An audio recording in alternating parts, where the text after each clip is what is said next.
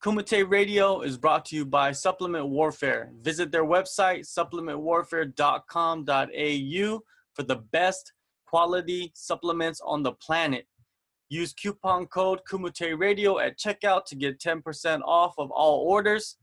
If you're trying to get sexy for the summer, if you're just trying to flex on fools, visit supplementwarfare.com.au for the best supplements in the world. Use coupon code Kumite Radio at checkout to get 10% off and support the podcast. Join me right now on Kumite Radio is Lisa Insane Blaine. She'll be fighting at Bellator 207 on October 12th versus Alexandra Ballou. What's going on, Lisa? Hello, I'm doing great. How are you today? Good, good. Uh, let's start off with your MMA career. You kind of started late. You started in your 30s, which is not normal these days because there's so many young people in this game.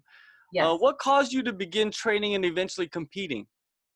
Um, uh, my I was a huge fan of the sport, and I still am. And again, I, I wanted to try it for myself, even though I was in my mid 30s. I was 34 when I first started training, and my main goal, honestly, um, because of my age, was to just have one amateur fight and just call it quits, and that's it. Just so I could be 90 years old one day and say, "Hey, I did that." But I never thought I'd be doing it still five years later, let alone being on a Bellator cage. So very successful than what I thought it would be. At what point did you decide like you're gonna continue this? Because you just said to me that you want to just have one fight and and quit. But what you know, what made you decide to push forward in this career? Well, after finally having that first amateur fight, even though I lost in a very devastating fashion, it was like a high being inside that cage. And it felt, even though again I lost, I basically got my butt whooped in that fight, but I was like, wow, I have to do this again it was fun, the training camp, and you know, honestly, it kept me out of trouble. Also, uh, kept me in great shape, and it's it's a high being inside there. So yeah, I had to do it again. Being that age and tr- going into a training camp because you've probably never been in a training camp before. Mm-hmm. So what were some of the challenges? Um, your age definitely plays a factor. I mean, of course, you know, I'm healthier than honestly some 18 year olds out there, but age honestly it does catch up with you and I think one of the main factors is being a woman of my age. It is kind of harder to lose weight. I think that's probably the biggest challenge. Other than that, I feel physically great, mentally great. I feel fine. So probably just the the weight loss. You have shown that you have one punch knockout power, which is very rare for someone in your weight class. Yes. Where does that come from? I have no idea, to be honest with you.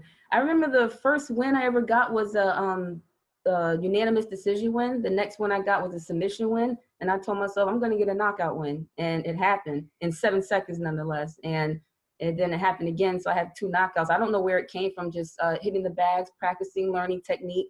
Um, I, I don't know where it came. I never, I never knew I had that power in my hands, to be honest with you. What aspect of mixed martial arts came the easiest to you? Um, when I first started training, BJJ was the first class that I started. Uh, for some reason, striking just came more natural to me.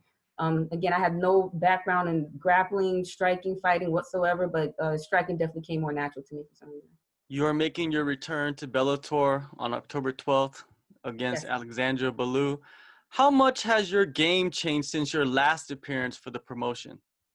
You know what? To be honest with you, we're going to find out next weekend. Um, I'm working some different things because um, even though striking is uh, my stronger suit, my last fight was a stand-up battle, which I clearly lost. So there's definitely some changes I need to make to not just ground but also striking. But we'll find out uh, October 12th what changes have been made. What have you focused on in your training camp this time around? Um, I don't want to give up too much because my opponent might be watching this, but let's just say again, I'm improving ground and trying to improve my striking. So we'll, I'm trying to be more elusive. Your opponent, Alexandria, what are your thoughts on her skill set? Um, my last fight, I actually went blind into that fight, not looking uh, at my opponent at all. Um, I just wanted to try something different. But this fight, I did look up her videos.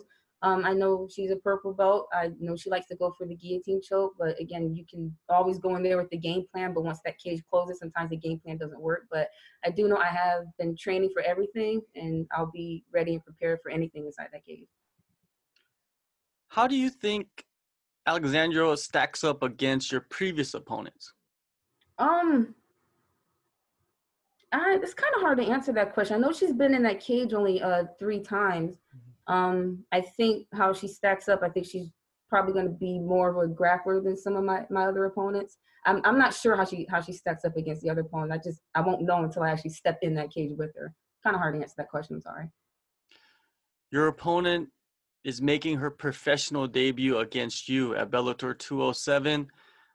Why is this a bad idea for her? um, I would say I don't know if it's a bad idea for her. But I do know I have more cage experience, so that actually does play a part. Um, the last time I stepped in the cage with someone who didn't exactly have a steady record, they had more cage experience, um, and I ended up losing that fight. So I think the only uh, the advantage that I have here is more cage experience. You're going into this fight on a two-fight skid. Are you yeah. mentally the strongest you have ever been due to the adversity you have faced as a pro? I can honestly say yes. Um, the one of the fights I went in there with emotion, and that didn't turn out very well. Um, another fight, I went in there blind. I don't know if that had anything to do with it, but I'm definitely mentally focused for this fight.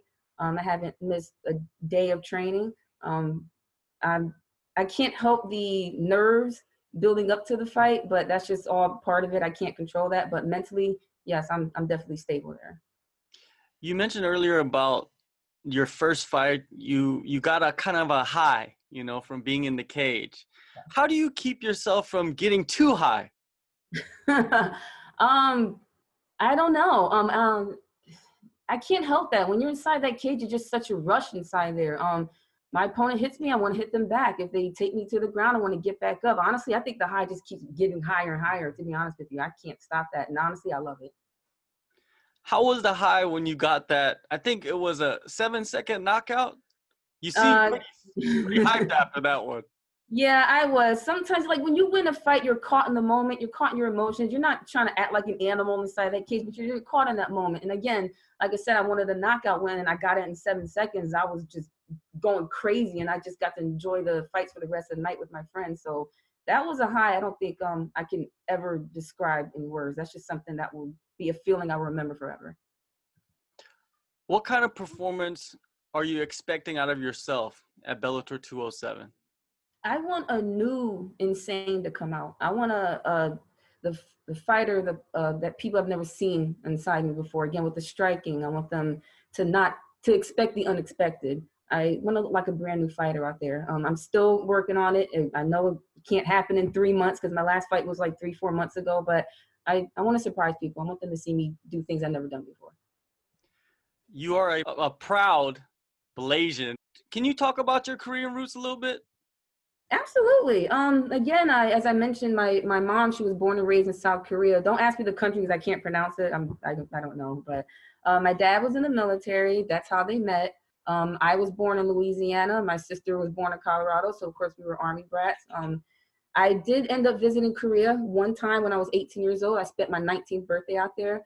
Um, I never got a chance to go back since, but I'm glad I got to meet that side of my family um, at least at one time. I met my mom's mom, my grandmother, um, she unfortunately uh, passed away now, but I'm glad I got to meet her um, at least once. And if I ever have the chance to go back to Korea again, I, I would love to. Absolutely.